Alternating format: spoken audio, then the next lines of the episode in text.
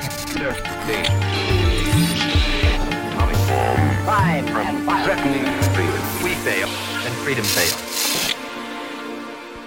Welcome to the Frontlines of Democracy, a sub-series of GMF's amazing Out of Order podcast that tells the stories of the individuals and institutions working at the forefront of democracy.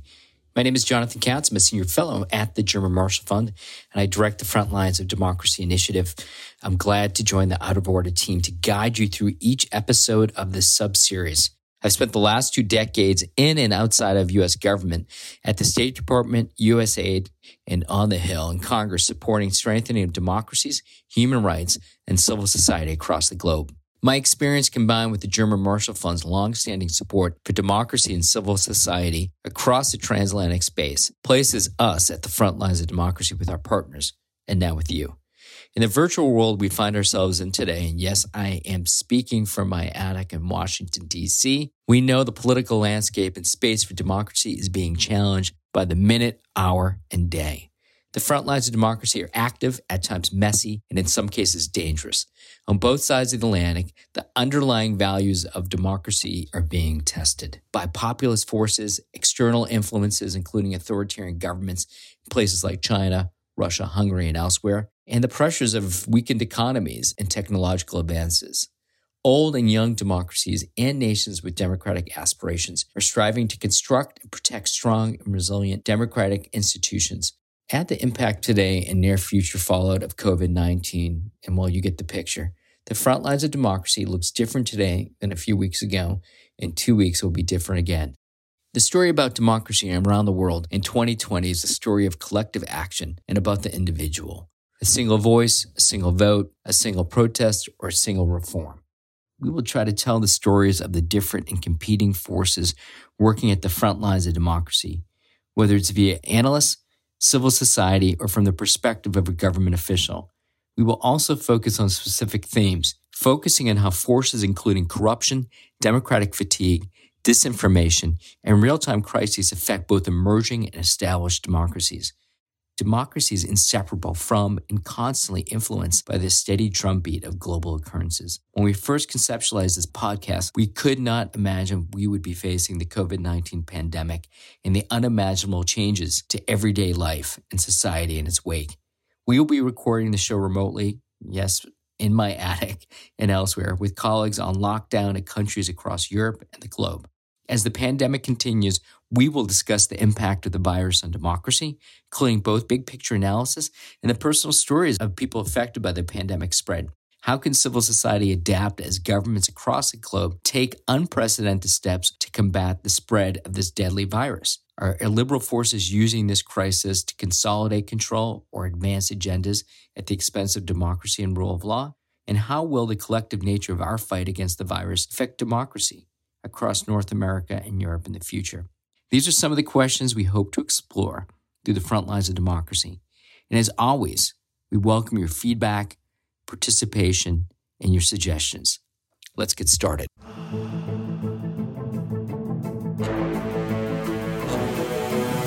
No dictator, no combination of dictators will weaken that determination. Really lucky today to have Brock Beerman with us. Brock is the Assistant Administrator for USAID's Bureau for Europe and Eurasia. He was sworn in that position in the current administration in January 2018, and he brings incredible amount of experience, both from the public and private sector, but also leadership positions in local legislature in Rhode Island, at USAID, FEMA, working in the U.S. Department of Interior as well. And as I mentioned, the private sector, where he spent more than 20 years as an entrepreneur and launching small businesses. So, Brock, I really wanted to just turn it over to you and ask you, how has the Europe and Eurasia Bureau at USAID pivoted to meet the challenges of the coronavirus in the regions you're focused on, and also further afield into some of the other spaces in Europe, Eurasia? One of them is Italy, And I was wondering if you might be able to talk about what you might be doing there as well. Sure. Well, thank you very much, Jonathan. And I really appreciate the opportunity to talk and tell you a little bit about what we're doing, because it is 24/7. And the team in the Bureau has really stepped up to the plate and worked 24 hours a day, really. I mean, when I tell you that they work around the clock, I am not kidding you. We are answering phone calls at 2 a.m. We're answering emails late at night. We're getting up early. We're just really responding as a team to this crisis. And we're putting everything else aside in terms of making sure that we get the job done. USAID and the Bureau for Europe and Eurasia is intensely focused on responding rapidly and effectively to this deadly pandemic. There is a fundamental challenge in which we are working to help other partners, friends, and allies in the region when they need it most. And since this is a new global disease that knows no boundaries, knows no borders, we're also defending our own country, our own families. And, you know, we will do whatever it takes to stop this coronavirus, both here in the United States and abroad. Thanks to our virtual IT platforms, all USAID staff, both here in Washington and in the field, are working quickly to shift to a telework position. You mentioned it earlier. We are working around the clock to maintain the continuing operations, and we've done that, I think, brilliantly. The team has really come together during this deadly crisis to work together to make sure that we are providing the assistance necessary to the countries. We are also acting very quickly to inject much-needed support. You mentioned some of the countries that we don't normally work in, to support our friends and allies, specifically Italy. The U.S. government's new $50 million commitment will help improve Italian citizens' access to essential health care and assist them to recover from the impact of this pandemic. USA will expand and supplement the work of public international organizations, non-government organizations, faith-based groups, and we're going to be responding to the pandemic in Italy and mitigating its social and community impact. We will also be purchasing health commodities that are not required for the U.S. domestic response, and work to support Italian companies engaging in developing and producing medical equipment and supplies for COVID-19. Those are really certainly important things to know, and support for Italy as an important ally and partner is timely. And it sounds like, you know, there's a challenge here. There's a sprint to address the immediate, and then there's going to be the longer term, which is, you know, more the marathon of the fallout of this. And I wanted to ask you maybe to go into some more specifics about some of the funding announcements that stand out, that maybe highlight the work that's being done, that has been done. Let me just say I'm incredibly impressed on how we're able to work virtually 100% telework to get the work done, right? And I'm also very impressed about the coordination. You know, the State Department and USAID have been working very, very closely. And you know the important role that the coordinator plays at the State Department. And we've been working very closely with the coordinator. I literally talk to him almost every day to make sure that we're providing the right assistance to the right countries. And I mentioned Italy earlier, right? But USAID and State Department also announced new funding for a number of post-presence countries, including Bulgaria, Romania, and Montenegro. Basically, in all, we're working very closely with our colleagues at the Department of State and frankly, all of our implementing partners. What does that look like, right? Just to kind of give you an example of, you know, how we're working to adapt to its operation, implementing remote and telework operations. And by the way, we've done this most importantly to protect the employees, the safety of all those people here in Washington and also abroad.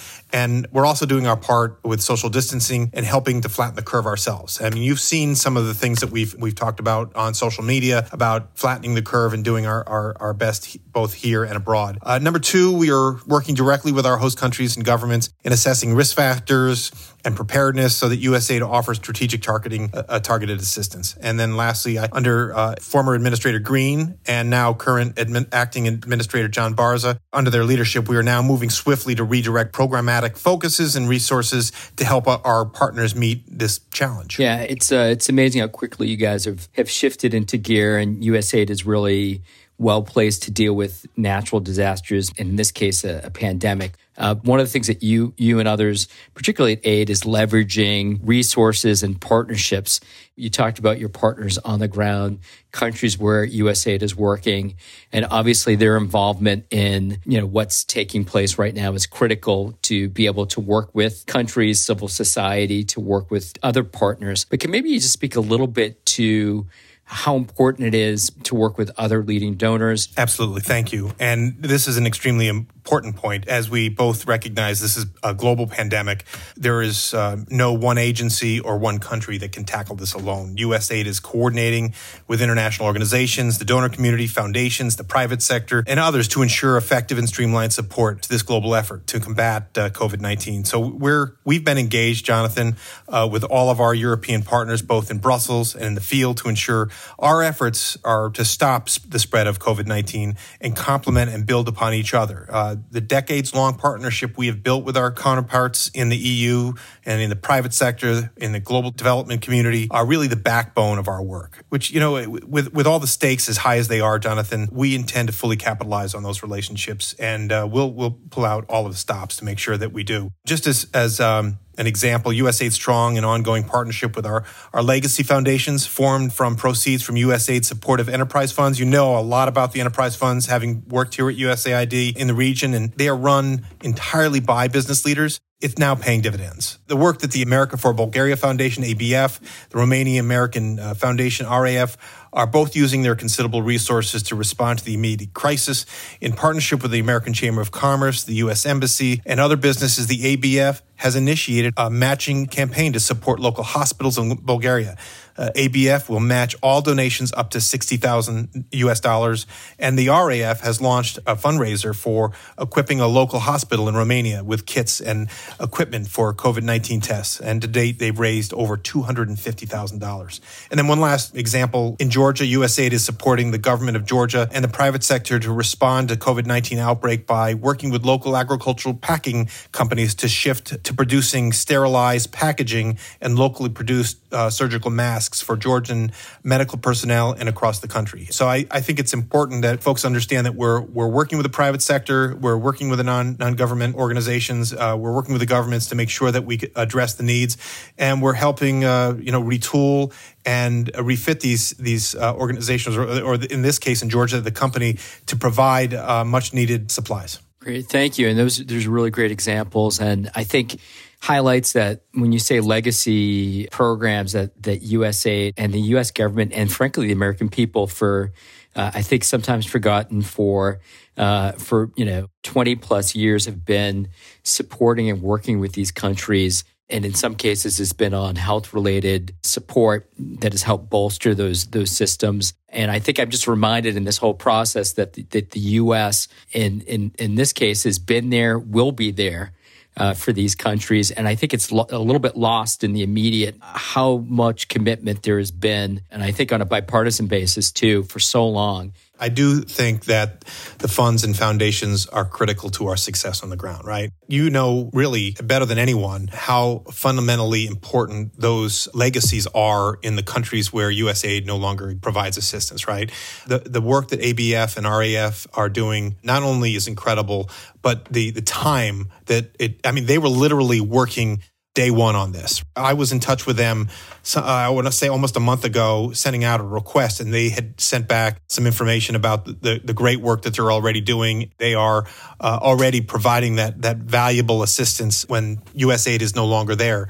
And so that legacy is carrying dividends well into the current situation, but will also help moving ahead. When this pandemic is over, we're going to have an economic circumstance which will also have to be addressed. And of course, as you know, the funds and foundations, or the foundations, are private sector oriented, and that's really their main mission. Yeah. And I think that last point on the economic fallout of what's taking place now and in the future, I know there's been a heavy emphasis, obviously, on focusing on strengthening economies, economic resilience, but it's also good, ultimately, in the end, for U.S. trade, too, to have stronger partners to trade with. And I think all these pieces and having those pieces in place that are part of this effort are going to be critical, again, for the sprint, the immediate, and then for the marathon of what's going to come next. Well, first off, I also want, we've been talking a lot about our post-presence countries. And, this week, the State Department and AID announced the third tranche of COVID-19 response funds,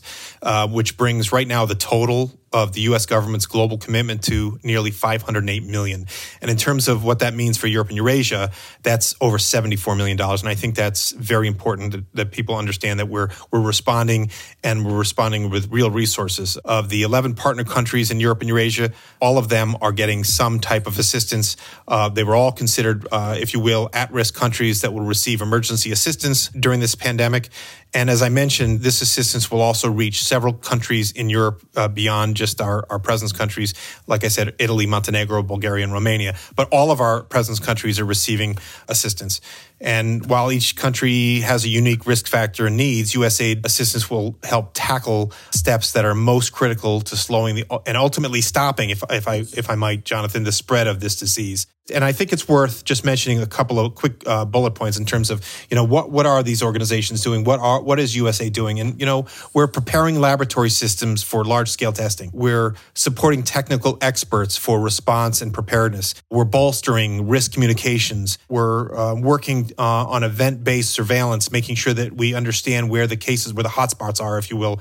And we're trying to, really centralize the communications so that we can really address the risks as they stand right now. It just highlights, I think, again, I go back to this, which is that the U.S. has been there, will be there. When others might be leaving, the U.S. is often the one that comes in to stay to help move the ball forward in helping countries, whether it's on the economic side or on the sort of the governance side. I know that you already had existing programs on the ground working in multiple spaces, and you have those resources to be able to bring to bear. And I think that's lost a little bit in the conversation about how the United States is best helping countries. If I could just add, and I didn't mean to interrupt, but I'll tell you, I'm so passionate about what we're doing and how we're doing it and how impactful this is.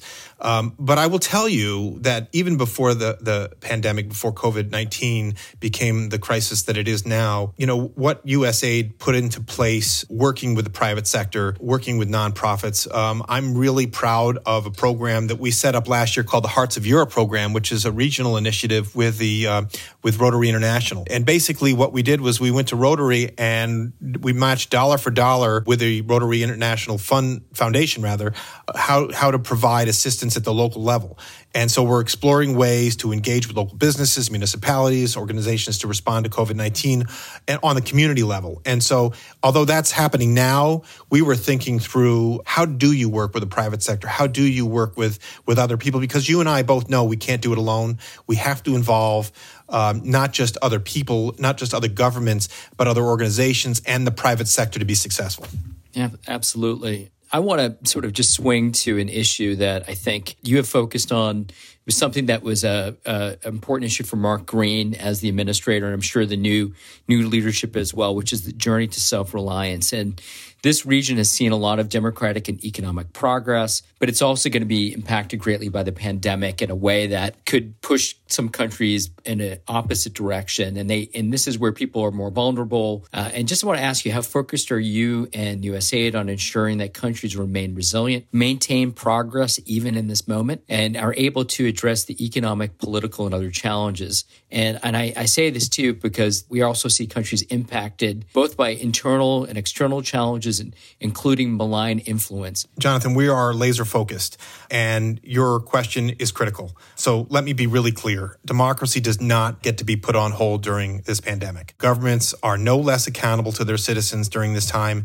And in truth, this pandemic represents a critical test for the contract between democratic governments and their citizens and all of the citizens that they serve. Governments are on the front line of stopping this spread, disseminating accurate information on the virus, and the government's policy responses, safeguarding human rights in the face of this crisis, and making plans for how to help citizens and businesses recover are critically important.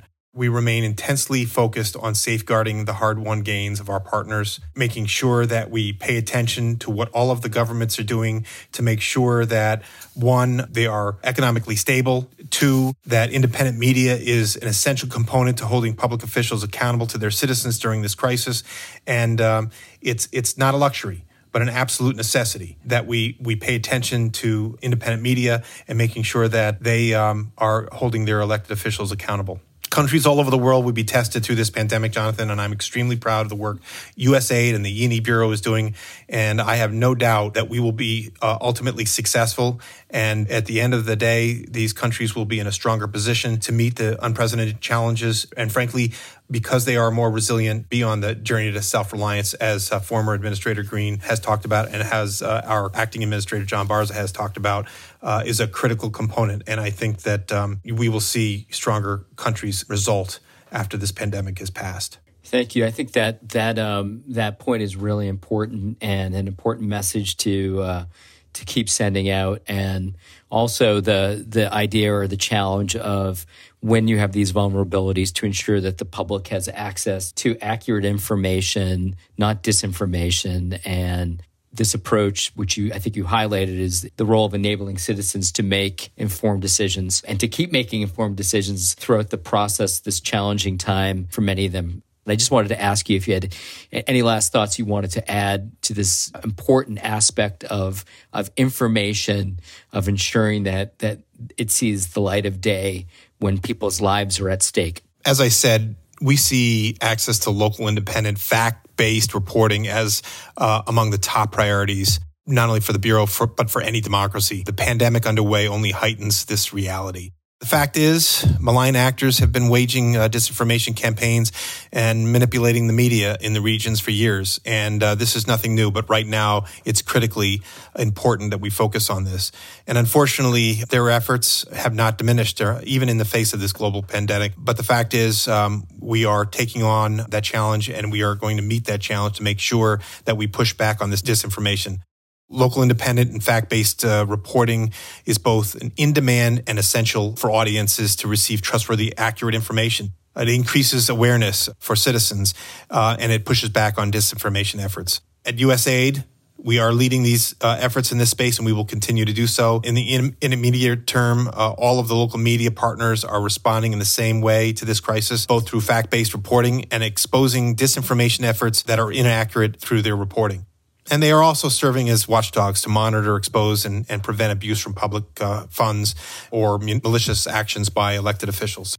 We've got some great examples that I can go over. Yeah. In Georgia, USAID's partner for International Society for Fair Elections Democracy has analyzed the top 10 disinformation narratives related to COVID-19 by two pro-Kremlin news agencies on Facebook, which is one of the most widely used platforms across all age groups in the country.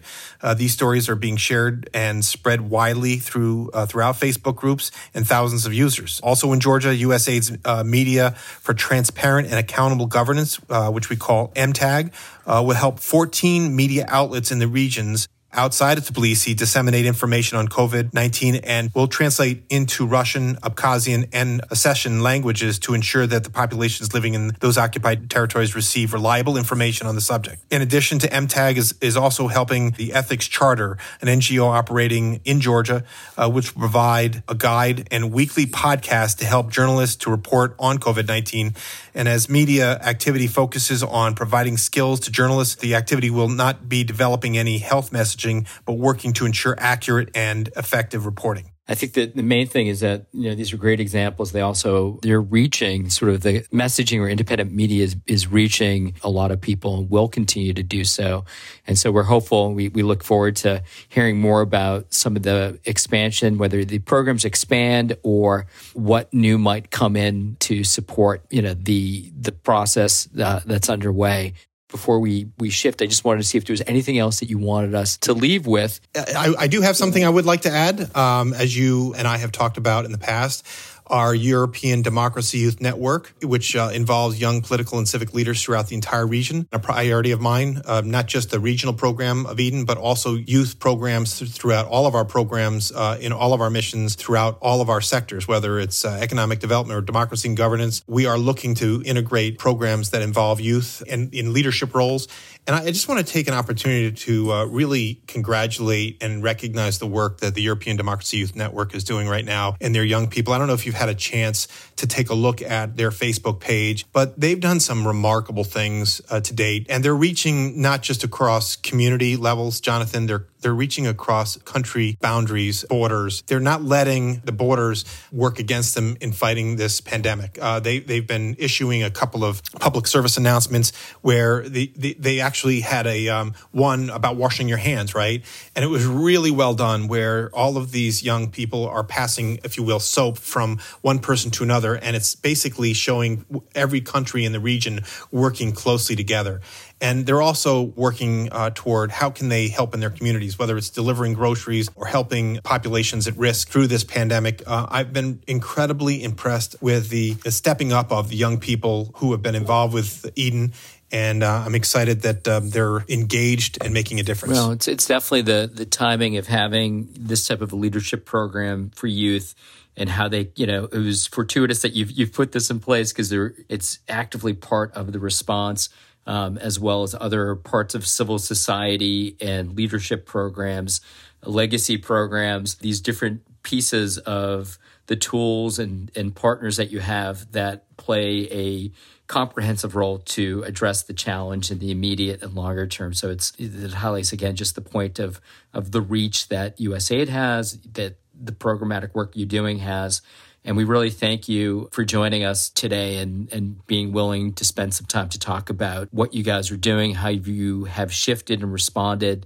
And I get a sense of of speed, but also of a thoughtful approach that is promoting U.S. interest as well. And we wish you good luck, and please stay healthy, safe, and we look forward to our next conversation with you. Thank you very much, Jonathan. And we are going to continue to be nimble as we help all of our allies in Europe. Regardless of the countries we talked about today, we're going to make sure that we address the needs as they arise and make sure that we provide assistance to all of our allies to help them fight and push back on this deadly virus. Thank you very much for the opportunity to come on. I look forward to coming on again and talking to you more about what we've done. As you know, we're just starting the fight.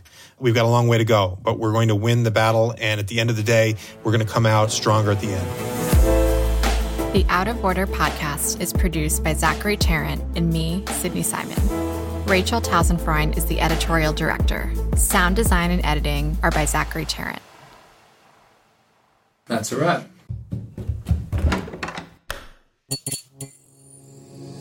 This podcast is part of the Democracy Group.